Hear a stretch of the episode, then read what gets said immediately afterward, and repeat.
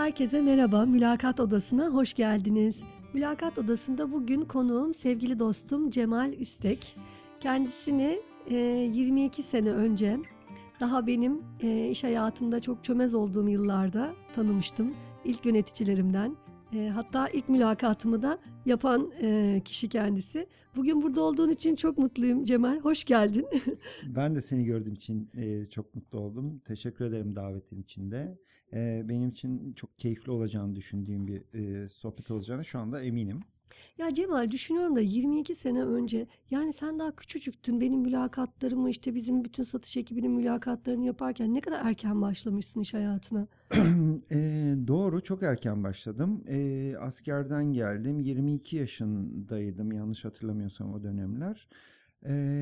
Ama şöyle bir durum vardı, biz satış ekiplerini, kendi yönettiğimiz ekipleri kendimiz seçmeye özen gösteriyorduk. Tabii ki bir İK departmanı vardı ama İK daha çok birinci görüşmeleri yapıp ilk eleme sürecini gerçekleştiriyordu. Hani özlük haklarına uygun mu, beklentileri karşılıyor mu noktasındaydı. Daha sonra biz ekip olarak çalışacağımız kişileri kendimiz seçmek istiyorduk ve bu mülakatlara giriyorduk. Ben de kendi ekibimi oluşturacağım bir dönemdi. Kendi istediğim insanlarla çalışmak istiyordum. Aynı yöne bakabileceğim insanlarla çalışmak istiyordum. O yüzden de sizin döneminize çok denk geldi. Sizin döneminiz benim mülakat yaptığım ilk zamanlarımda. Ben de çok heyecanlıydım. En az sizler kadar. Ama tabii zaman içerisinde düşündüm de bu programa gelmeden evvel 5000 saate yakın mülakat yapmışım. Biraz seni tanıtayım başlamadan önce. Cemal şu anda Türkiye'nin oldukça bilinen iyi bir firmasında, ki kendi kurduğu bir firmayı, iş sağlığı ve iş güvenliği alanında çalışıyor. Yani son 10 yıldır sen sektörünü değiştirdin aslında. Biraz onu da ilerleyen dakikalarda iş sağlığı, iş güvenliği nedir senden dinlemek istiyorum. Herkes bilsin. Ama aslında iş hayatına sigortacılık sektöründe satış yöneticiliğiyle başladın. Sonrasında pazarlama, eğitim gibi pek çok bölümde de deneyimlerin oldu. Doğru. Satışla başladım. Bir satış temsilcisi olarak başladım. Bir arkadaşımın "ya sen bu işi yapabilirsin, neden denemiyorsun" demesiyle başladı. Mülakata gittim. O ana kadar yapabileceğimi de çok düşünmüyordum, açık konuşmak gerekirse, bu işi. Ama gittiğim ortamı çok beğendim. Hep bana benzeyen insanlar, genç, hareketli, enerjik insanların olduğunu gördüm ve o grubun içerisinde olmak istedim. Açık konuşmak gerekirse de hayatımda tek yaptığım, girdiğim mülakat oydu. Ondan sonra hiç mülakata girmedim. Kimse benimle mülakat yapmadı.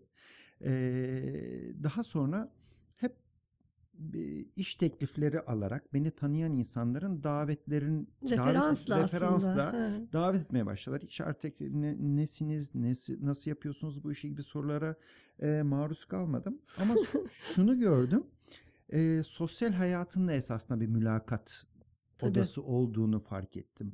Evet, ben o işe girerken mülakatla seçildim.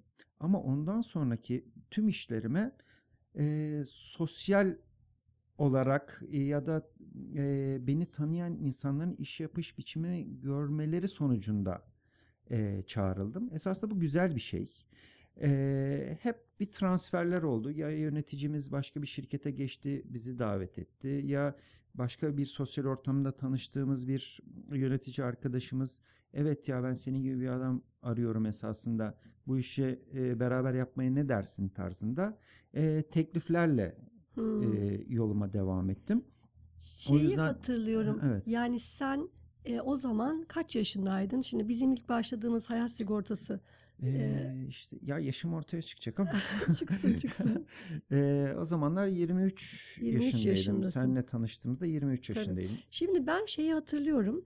Ben Avrupa topluluğunu bitirmişim, aslında bambaşka bir alanda kariyer yapmayı planlıyorum. O arada da böyle uluslararası bir firmada yani dış ilişkiler alanında çalışabileceğim bir teklife doğru gidebilirim. Yani bir tanıdığımız aracılığıyla böyle bir görüşme yapabilirim.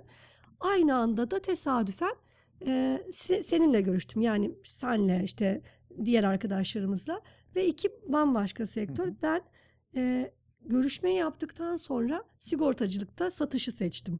Yani kariyerimin tamamen değişmesine neden olan iş görüşmesi orasıydı. Ama belki işte o mülakattan etkilenmiş olabilir. Kesinlikle öyle. Onu diyeceğim. Yani bir yandan mülakatı yapan kişi de aslında şirketi temsil ediyor. Satış, bravo, yani hele de yeni mezunu biri için ya da işte iş hayatında nereye gideceğini yeni kestirmeye çalışan biri için o kadar etkili ki karşısına çıkan kişi.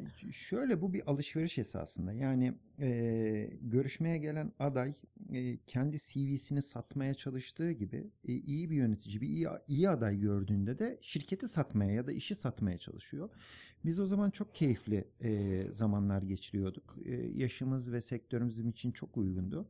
Ve yani senin gibi potansiyeli olduğuna inandığımız arkadaşlara da işi satmaya çalışıyorduk bir yandan da. Yani sadece biz masanın diğer tarafında işi alım değil, bir yandan da işi karşıdaki iyi adaya satan pozisyonundaydık. Tabii. Esasında bunu çok iyi yapıyorduk. O yüzden de sen ve senin profilindeki arkadaşlar da bu sektörde bulunmak istiyorlardı.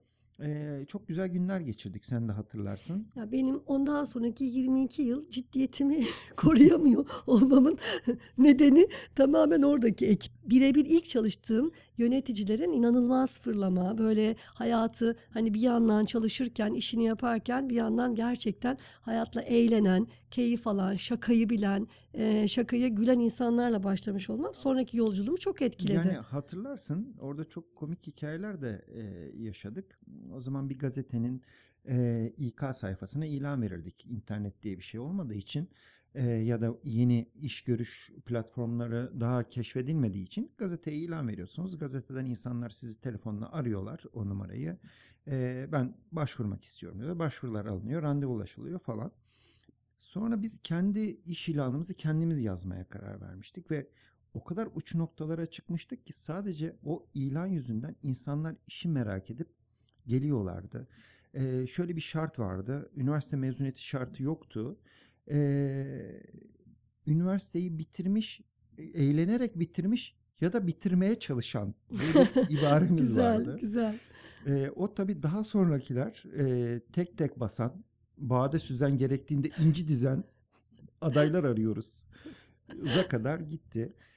Ki biz o dönem herkes eleman arıyoruz derdi. Biz mesela bir ilanı eleman aramıyoruz diye çıktık. Çünkü bizim o dönemki birlikte çalıştığımız insanların tamamı bizim iş arkadaşımızdı. Biz çalışma arkadaşları arıyorduk.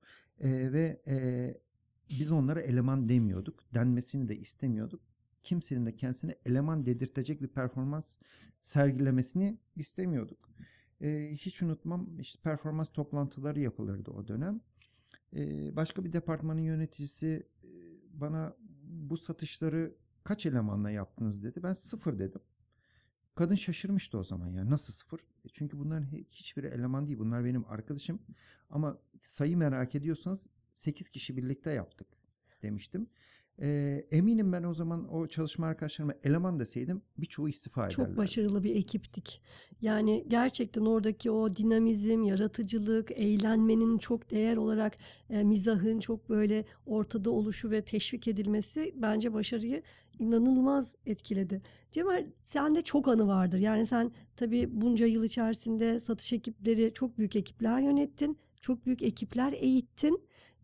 Farklı bir sektöre son 10 yıldır geçmiş olsan da işe alım senin hayatında hep oldu. Mülakat anılarını merak ediyorum ama kendi ilk mülakatını hatırlıyor musun? Onu da merak ettim. Kendi ilk mülakatımı yapan kişi çok iyi hatırlıyorum. Hala da şu anda arkadaşım aynı zamanda. Ya ben oraya satıcı olarak girdiğimde o satış müdürüydü ama çok genç bir satış müdürüydü. Çok başarılı ve çok gençti. Sigorta sektöründe hayat sigortacılığı satılacak. Bir arkadaşım vasıtasıyla o görüşmeye gittim. Bir departmanın ortasından geçtim. İnsanlar çalışıyorlar. Ben yaşlardalar falan. Kızlı erkekli falan. Çok keyifli bir ortam. Mülakat odasına girdim. Mülakat odasındaki işte birkaç konuşmadan sonra mülakatı yapan kişi bana kaç satarsın demiştim. Şimdi satıcı olarak işe giriyorsun. Kaç satarsın? Kaç basarsın? Yani onun gibi yani, bu araba kaç basıyor gibi. Hani böyle çok ölçülebilir bir değer değil. Hiç tecrübem yok. Konu hakkında hiçbir bilgim yok. Bana bir bilgilendirme yapamamış. Evet, bir hayat sigortası şirketine satıcı olarak başlıyorum ama baremleri bilmiyorum. Mesela 10 mu doğru cevap ya da 100 bin mi? Tabii ortalaması ne bunun? Nedir bilmiyorum. Hani 10 diyeceğim. Belki oranın en yıldız satıcısı 5 satıyor. Bilmediğim için ben çok atıyor gibi geleceğim. Ya da 10 diyeceğim, en vasat satıcısı 30 satıyor. Ben 10 diyeceğim. Çok başarısız bir profil. Orada esasen kendime göre tarihi bir cevap vermiştim. Şimdi düşünüyorum. Çok da doğru bir cevap vermişim. Dedim ki yani buradaki rakamların neyle ölçüldüğünü bilmiyorum ama dedim. Ben bu odaya girmeden evvel satış departmanının arasından geçtim. Oradaki insanların hepsi bana benziyordu. Onlardan çok farkım olduğunu düşünmüyorum. En iyi satanından bir barem fazla satarım, bir çıt fazla satarım. Oo, demiş.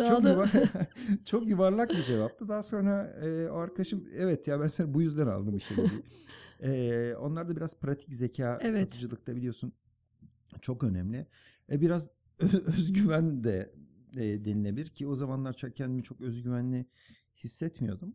Ki daha sonraki almış olduğumuz eğitimlerde kişilik envanteri eğitimlerinde özgüvenin de çok fazla yüksek olmaması gerektiğini öğrendim. Satış için mi diyorsun? Satış için evet.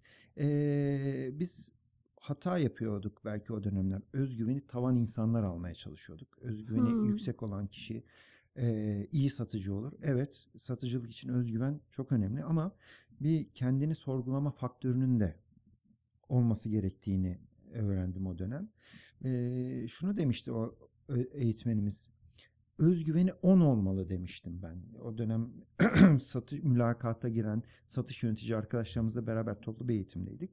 Herkes de bana katılıyordu. Evet, özgüveni 10 olmalı falan. Çok güzel bir şey söyledi. Dedi ki özgüveni 10 olan insan hataya çok açıktır. Kendisini hiç eleştirmediği için hata yapar. Hata yaptığının da farkında olmaz ve uzun vadede başarısız olur. O yüzden 10 üzerinden 7 olmalı bu faktör. Bu kişinin biraz da kendini sorgulaması. 16PF kullanıyordunuz o zaman değil mi? 16PF'de olan, sen çok daha iyi bilirsin. Evet. Senin uzmanlık alanı, hani o konuda sana ukalalık yapamayacağım ama. Estağfurullah, olur mu? Kendini sorgulama özelliğinin de olması gerektiğini bize anlatmıştı. Ondan sonra biz çok tavan profiller seçmemeye başladık. 16PF'de 9-10 çıkan kişilik envanterinde 9-10 çıkan modelleri biz almıyorduk. Çünkü birkaç tane aldığımızda eğitimde size akıl vermeye başlıyorlar. Biz... Ya o ne olmuştu biliyor musun? Şimdi 16PF Türkiye'ye geldiğinde 16PF bir kişilik envanteri. Yani dinleyenlere de açıklayalım. Pek çok kişilik envanteri var dünyada uygulanan. 16PF'de onlardan biri ve oldukça da geçerli, güvenirli olan bir envanter. Her neyse orada bir faktör bu. Kendini sorgulama o faktörü. Ben hatırlıyorum. O zaman yani 16PF ile çalıştığım yıllarda, şimdi geliyorum, sen şirket sahibisin, genel müdürsün ya da sana bu ürünü anlatırken uyguluyorum ve geri bildirim veriyorum. Yani senin kişilik özelliklerini, adam sana eğilimlerini. Adam kendini işten atan oldu mu mesela? Şimdi genel müdürler acayip bozuluyorlardı. Mesela o faktörüne bakıyor. O faktörünün bir tarafı kendini sorgulamada kendinden emin, bir tarafı da kendine güvenen. Bu iki kelime, yani bu kelimelerle tarif ediliyordu. Sonradan hatta dili de değiştirdik biz.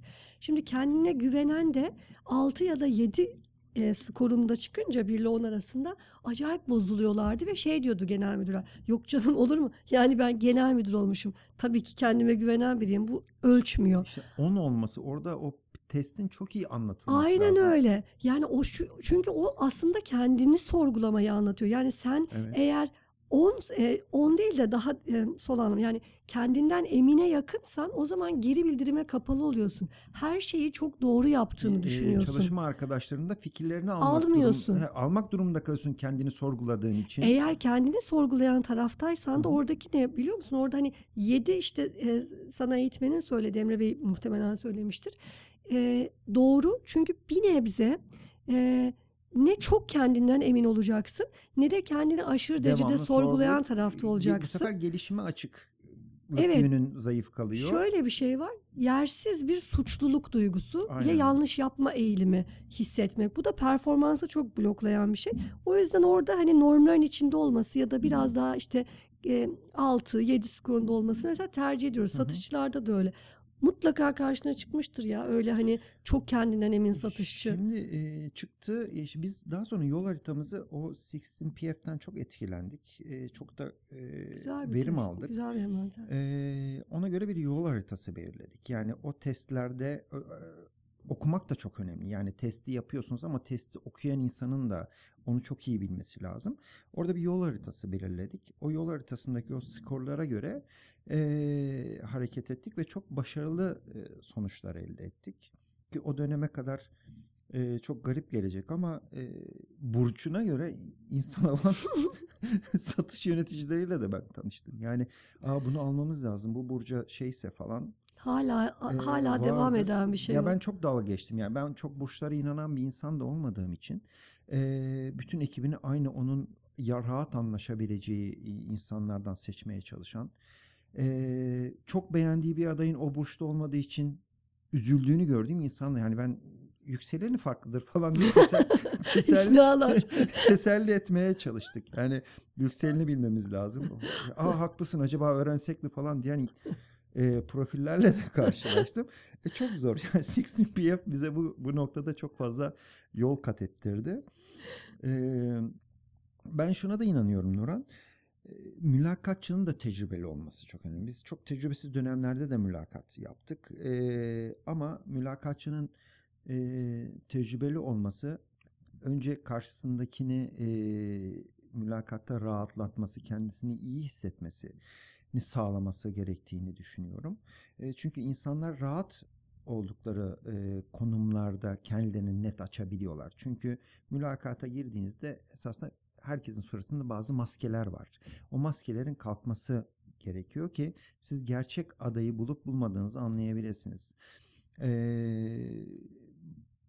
Eğer mülakata gelen kişi o maskeyi kullanıyorsa evet iyi bir mülakat geçiriyor. Ama işe seçildikten sonra o maskesini çıkarttığı an itibariyle doğru işte olmadığını anlıyorsunuz. Ve bu sefer çok daha farklı süreçlerle uğraşmak zorunda kalıyorsunuz.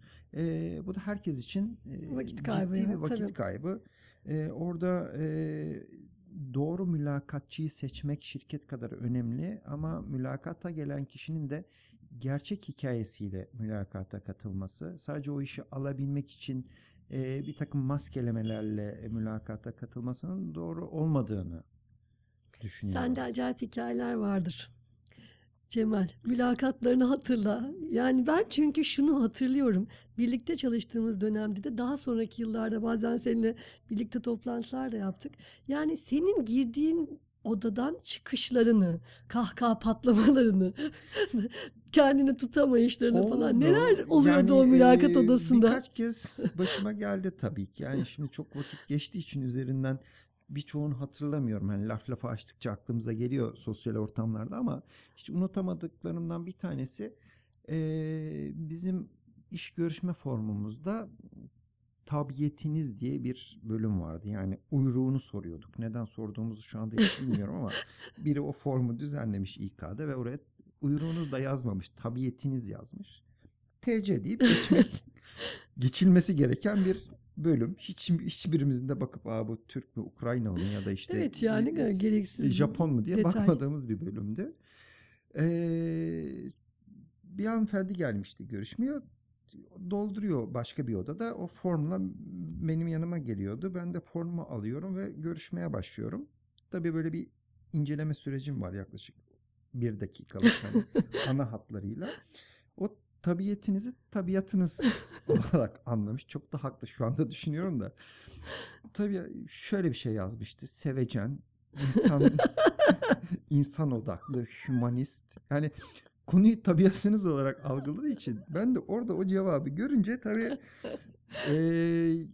gülmemek için kendimi zor tutuyorum. Karşımdaki insana karşı ciddiyetimi kaybediyorum. Şu anda bile hani aklıma geldiğinde hala güldüğüm bir şeydi. O yüzden hep yani doğru soruyu sormak lazım ki doğru cevabı Tabii alabilesin. Canım, tabii. İlgilenmediğin şeylerle esasında çok insanları yıpratmamak lazım. Bu gelmişti. Daha sonra başımıza gelen bir arkadaşımın başına geldi. Aynı departmanda çalıştığımız. Bugünkü çok büyük bankalardan bir tanesi. Bizim arkadaşlarımızdan biri bizden ayrıldıktan sonra bankaya başvuruyor. Orada da işte geçmiş dönem bilgileriyle ilgili bizim şirketimizi ve referans olarak bizi yazmış. Doğru olanı yapmış orada mülakatı gerçekleştiren, ki İK direktörü olarak tanıtmıştı kendisine bu bankanın bize. Önce şeyi sorguladı. Bu dönemlerde bu arkadaşı tanıyor musunuz? Evet. Sizi referans için bizi diyor. Referans olarak yazmış, eski çalıştığı şirketti. İsim vererek de işte kendi bizim cep telefonumuzu falan vermiş. Oradaki İK direktörü şu soruyu sormuştu. Arsızlığı, uğursuzluğu var mı? Diyorsun ya.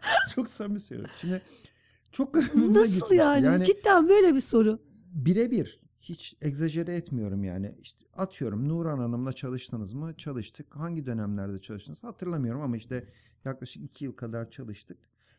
Arsızlığı, uğursuzluğu var mıydı? Allah Allah. Ya arkadaşım da çok düz bir cevap verdi. Valla hani arsız değildi ama dedi, uğursuz muydu bilmiyorum. Çok soyut bir kavram olduğu için ölçebilme şansımız olmadı demişti. O yılki satışları düşünüyor falan. Yani, lan, bu mu uğursuz geldi yani, acaba? Uğursuzluğu var mıydı? Bize çok garip gelmişti. Mesela ondan sonra biz onu acaba arsız ya da uğursuz musunuz diye şeye ekleyelim diye de kafamızdan geçirmiştik. Yani komik şeyler gerçekten çok ya hiç zaten düşün. Bak bir şey söyleyeceğim. Bunu iddia ediyorum. Yıllardır mülakat teknikleri eğitimi veriyorum. Asla gerçek hayatta öyle olmuyor. Yani işte bu böyle bir soru oraya sıkışıveriyor. Eminim o eğitimi almıştır. Ya sen bankanın insan kaynakları direktörü diyorsun. Yani şimdi banka ismi vermeyeyim ama yani çok ciddi, saygıdeğer bir bankadan bahsediyoruz. Kim bilir neler yaşadı bu konuyla. Yani bilmiyorum yani çok uğursuzluklarla karşılaştılarsa belki hani onu kişilik envanterine uğursuz modelini de bilmiyorum bir faktör olarak eklemekte fayda vardı o dönem. Şey çok garibime giderdi. İş görüşmesine annesiyle gelen insanlar oldu. Benim en kabul edemediğim. Ne düşündürür sana bu? Ya şunu düşündürüyordu. Bu şimdi satış ekibine çalışma arkadaşı seçiyorsunuz ve bu kişi insanlarla görüşmeye gidecek. Mülakata annesiyle gelmiş bir insanın biraz fikir sahibi oluyorsunuz karakteriyle ilgili. Ben hiçbir zaman birçok şeyini beğensem de annesiyle mülakata gelmiş bir kişiyi kendi ekibime çalışma arkadaşı olarak dahil etmedim. Bak bu güzel. Ya yani bu bir kriter değil. Yani çok geliyor. Için... Buradan elemiyorum ama buradan elendiğini çok iyi biliyorum. Yani çünkü şöyle bir şey var Cemal, araya girdim ama mesela nasıl bir yere gidecek? Yani bir handa mı görüşecek? Mesela bizde danışmanlık şirketi işte geliyor MBS'e. Bir bakıyorum orada bir teyze, orada bir amca bekliyor. Hani onu misafir ediyoruz falan ama tabii ki şunu anlıyorum. Kızı için ya da oğlu için endişelenmiş. Nasıl bir yere gidecek kendine diye kaygılanıyor. Bir şey yapıyor. Ama işte, aşağıda bekle işte. Dışarıda bekle. Dışarıda bekle ya da gideceği yeri oğlunun ya da kızının önce bir araştır. Yani senin dediğin çok doğru. Yapılan iş, nerede yapıldığı, lokasyonu, kimlerle çalışacağı her ebeveyn için önemlidir. Ama yani karşında artık bir kurumsal kimlik varsa o kurumsal kimliği çok rahat araştırabilirsin. Yani bu sende bir fikir sahibi tabii olmana yol açar. Bir de yetişkinsin artık. Kesinlikle ya, öğrenci yani değilsin ki. Bugün iş görüşmesi yapan insanlar 24-25 yaşlarında insanlar. Üniversiteye gitmişler. Üniversitede o zaman kapıda bekliyor olman lazım. Tabii. 4 yıl 5 tabii. yıl. Tabii. Ya bir de mesela kocasıyla, eşiyle gelir. Bak sonrasında muhakkak bir konu olur. Diyelim ki şirkette bir karar alınacak. O mutlaka ya o kocasına ya işte karısına mutlaka danışır. Yani kesinlikle. O kararı kendi yetişkin olarak alamıyor. Bu birlikte gelen profiller. Bu benim için işte negatif bir özellik. Doğru. Ben eşiyle gelen insanlarla da çalışmadım. Yani bu benim için çok ciddi bir kırmızı çizgidir. Doğrudur yanlışları tartışmıyorum. Sadece benim bakış açım doğrultusunda bana çok şey gelmedi bu özellik. Hani birçok insan bunu yapıyordur, alınmasınlar ama dikkat edilmesi, yani mülakatçıların buna dikkat ettiğini bilmelerini istiyorum. Bir risktir. Bu riski tabii alıp almamak onlara kalmıştır ama bence bu bir risk olarak adlandırılmalı iş görüşmesine giden arkadaşlar için. Başka nelere takılırsın mesela senin hani senin pozitif ayrımcılık yaptığın bir aday profili var mıdır ya da işte bu örnekteki gibi yani şu kesinlikle ben de elenir dediğin. Ya ben açık konuşmak gerekirse ilk başlarda satış danışmanlarıyla çalıştığımız için orada pozitif enerjiyi hissedebiliyorsunuz görüşmelerde. Yani mesela ben satış ekibine bir kızın alınmasını sağlamıştım. Israrla hiç görmeden sadece telefondaki randevu verirken telefondaki arkadaşımıza söylediği ki bunu bana negatif bir şey olarak bildirmişti asistan arkadaşım. Ya Cemal Bey ben telefon açtım ama kız böyle bir şey söyledi. Ben bunu çağırmayacağım dediğinde hayır esasında bizim bunu çağırmamız gerekiyor. Neydi o? Sabah 10'da randevu vermeye çalışıyor.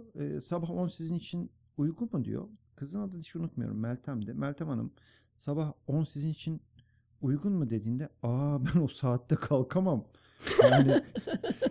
Yani ben anca kalkacağım, kahvaltı yapacağım. 12 varsa ben olabilir mi demişti. Bana sormaya geldi. Hani 12'ye randevu vereyim mutlaka ver dedim. Yani bu kızda bir şey var. Biz bu kızı işlersek bu kızdan olur dedim. Mülakata 12'de çağırdık. Geldi. İlk mülakatta kızı işe aldım. İnanılmaz başarılı bir satıcı oldu. Gerçekten. Yani, neydi senin? Bak şimdi bunu mesela çok kişi eler. Çok rahat der ve eler. %99 eler. Ama tabii. Şimdi şöyle merak ettim nasıl bir insan olduğunu. Yani bu cevabı verecek rahatlıkta bir insan ki satıcılıkta rahat olmasını arıyorduk. Biz bunu verebilecek insanın rahatlığını arıyordum ben esasında. Ve onu aldıktan sonra dedim ki ya biz bununla çalışmaya başlayalım. Biz bunu 8'de uyandırmak da bizim görevimiz olsun. 8'de kalkar 9'da ofisinde olur. Onu öğretelim buna dedim. Çünkü o rahatlığı arıyorduk. O rahatlığı elde etmesini çalışmak, o itemi vermek bir insanı 8'de uyandırmaktan daha zor. Güzel. Onu düşünmüştüm. Yani gelsin biz bir şekilde para kazanmaya başladıktan sonra 8'de de uyanır bu dedim. Çalıştık. Ona da söyledim aylar sonra. Seni sırf dedim bu yüzden işe aldım. Ama buna her zaman işine yaramayabilir dedim. Yani bana denk geldik seninle. Şeye çok takılırdım. Mesela çok genç yaşta iki arkadaş kendilerine göre bir işler kuruyorlar. Çok genç oldukları için yürütemiyorlar. Ya kapitalleri olmadığı için ki bana kalırsa kapitali de olsa tecrübesizlikten yürütemeyecekler. 24 yaşında gelmiş, daha önce ne iş yapıyorsunuz? Kendi işimi yapıyordum deyip kartvizit çıkartıp yönetim kurulu başkanı yazan sana da denk gelmiştir. Çok, yani çok. 24 hemen yaşında, genel müdür, hemen genel yönetim kurulu üyesi, kartviziti. Yönetim kurulu üyesi, yönetim kurulu başkanı bile gördüm ben. Yani ne iş yapıyorsun? Alçıpan işi yaptık arkadaşımla. Ne yapıyorsunuz? İşte gidiyorsunuz evlere alçıpan yapıyorsunuz. Çok güzel bir iş, keyifli bir iş, sanatsal bir iş ama yönetim kurulu kaç kişi? Kurulu, kaç kişiden oluşuyorsun? Toplantıda ne konuşuyorsunuz çok merak ediyorum. Yani her ay yapıyorlar yönetim kurulu toplantıları. Bu da mesela bir özgüven göstergesidir ama gereksiz özgüven de özgüven değil. Yani benim bir satış müdürü arkadaşım vardı. Şimdi hala da arkadaşım, görüştüğümüz, sevdiğim de bir dostum. Genel müdürle toplantılara girerdik. Her ayın başında satış gibi bu ay kaç bin dolar üretim yapar toplantıları yapardık. Atıyorum rakamı 200 bin dolar diyelim. Hatırlamıyorum o günkü değerleri. 200 bin dolar satar mısınız Burak dedi genel müdür. Dedi satamayız. Şimdi genel müdür tabii 200 bin doları satamayız duyunca 150-170 bandında bir şeyler pazarlığa başlayacak diyor Burak.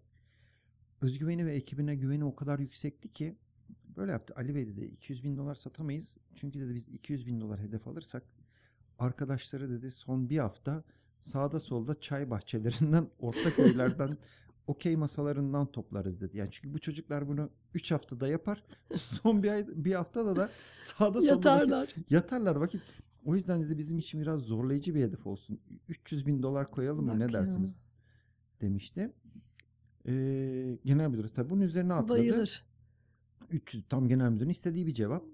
Sonra genel müdür toplantıdan çıktı. Bize diyor ki 300 bin dolar dedim ben fark ettiniz değil mi? Bunu satmamız lazım. Peki gerçekçi mi Cemal?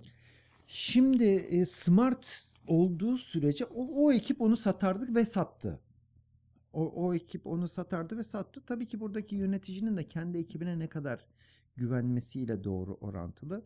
Altı boş diyorum, yani altı boş o özgüven de seni çok büyük hatalara sevk ediyor. Ondan sonra dalga da geçerler. 200 bin hedefi istemeyip 300 bin hedef istedikten sonra 150 binle kapatırsan ondan sonra sözünün de bir değeri kalmaz. Ama oradaki motivasyon unsuru da biraz daha farklıydı. Bakın sizin yanınızda genel müdüre böyle bir triplere girdim. Beni mahcup etmeyin diye bizi motive ediyordu. Ondan çok şey öğrendim bu arada. Satıcılık dönemlerinde de yöneticiliğimi yapardı. Bir gün yaklaşık 500 satıcısı olan bir şirketin satış birinciliği için uğraşıyorum. Ama Türkiye'nin her yerinde bölgesi var. 500 belki daha fazla. Birinci olmak çok önemliydi. Altın rozet takarlardı ve o altın rozeti takan senede işte 3-5 kişiden biri oluyorsun. Bizim için çok manevi değeri inanılmaz yüksekti. Ve onun için uğraşıyorum. Birisiyle de Ankara bölgede birisiyle de rekabet halindeyiz. Ben öne geçiyorum, o öne geçiyor, ben öne geçiyorum, o öne geçiyor falan. Artık yaşım da küçük, stres olmaya başladım. Yani o rekabet beni yormaya başladı mental olarak. Ki bunu hissetmiş olacak ki yanıma geldi. Ya Cemal, bu ay birinci olabilecek misin dedi. Ben dedim ki ya Burak dedim, birinci olamasam da en kötü ikinciyim. Çünkü üçüncüyle ikimiz de aradaki farkı açmıştık. Birinci olamasam da en kötü ikinci olurum dedim. Ha öyle mi dedi, gitti. 4-5 adım attı, tekrar geri döndü. Ya bir şey soracağım dedi. Dünyanın en büyük ikinci dağı neresi dedi. Bilmiyorum ben dedim. Birinciyi biliyorsun ama dedi. Evet dedim, Everest. İkinciyi hiç kimse bilmez zaten dedi. Üzülme dedim. Of. Ya öyle tokat gibi yapıştırdı ki bana o cevabı. Ben artık o saatten sonra... Burak of, hepimizi yedi. Sen de ömrümüzü yani, yedi. O tavrını da tahmin edebiliyorsun tanıdığı için. O saatten sonra böyle bir kamçılanmış, bir yarışta kamçılanmış at gibi hissetmeye başladım kendimi. Çok ciddi beni motive etmişti. Birinci oldum ama samimi söylüyorum, bana o soruyu sormasaydı olamayacaktım. Evet, yani bırakacaktım. Güzel. Yani orada vermeye çalıştığı mesaj ki Burak bunu bana yaptığında o da 24-25 yaşında bir adamdı. Dediğim gibi çok şey öğrendim ondan. Çok keyifli de çalıştık. Daha sonra bunu ben de kullanmaya başladım. Tabii rol model olarak aldığım bir adam olduğu için çok da faydasını gördüm ondan öğrendiğim şeylerin açıkçası. Ya özellikle satışta genç ekiplerin nasıl yönetildiği performanslarını direkt etki. Aslında her sektörde böyle de satışta sonuçlarına çok daha çabuk alabiliyorsun. İnsanlar yapılan araştırmalarda gösteriyor ki zaten şirketlerini terk etmiyor Cemal. İlk amirlerini terk ediyor. Yani bir işten ayrılıyorsa ilk amirini ile yaşadığı sorundan dolayı ayrılıyor. Birebir bağ çok önemli. Cemal, bizim mülakat muhabbetlerimiz bitmez ama süremiz bitti. Çok teşekkür ederim geldiğin için. Verdiğin bilgiler çok kıymetli. Aralarda mülakat anılarını anlatırken aslında özellikle satış tarafında başlayacak kişiler için de çok önemli geri bildirimler verdin. Umarım onlar da hani dinlerken fark edilecek. Tekrar İnşallah faydalı olacak. Evet, yani bunca yılın tecrübesiyle bu aktardıkların hepimiz için çok kıymetli. Tekrar ağzına sağlık arkadaşım. Teşekkür ediyorum davetin için. Çok keyifliydi benim için de. Teşekkürler.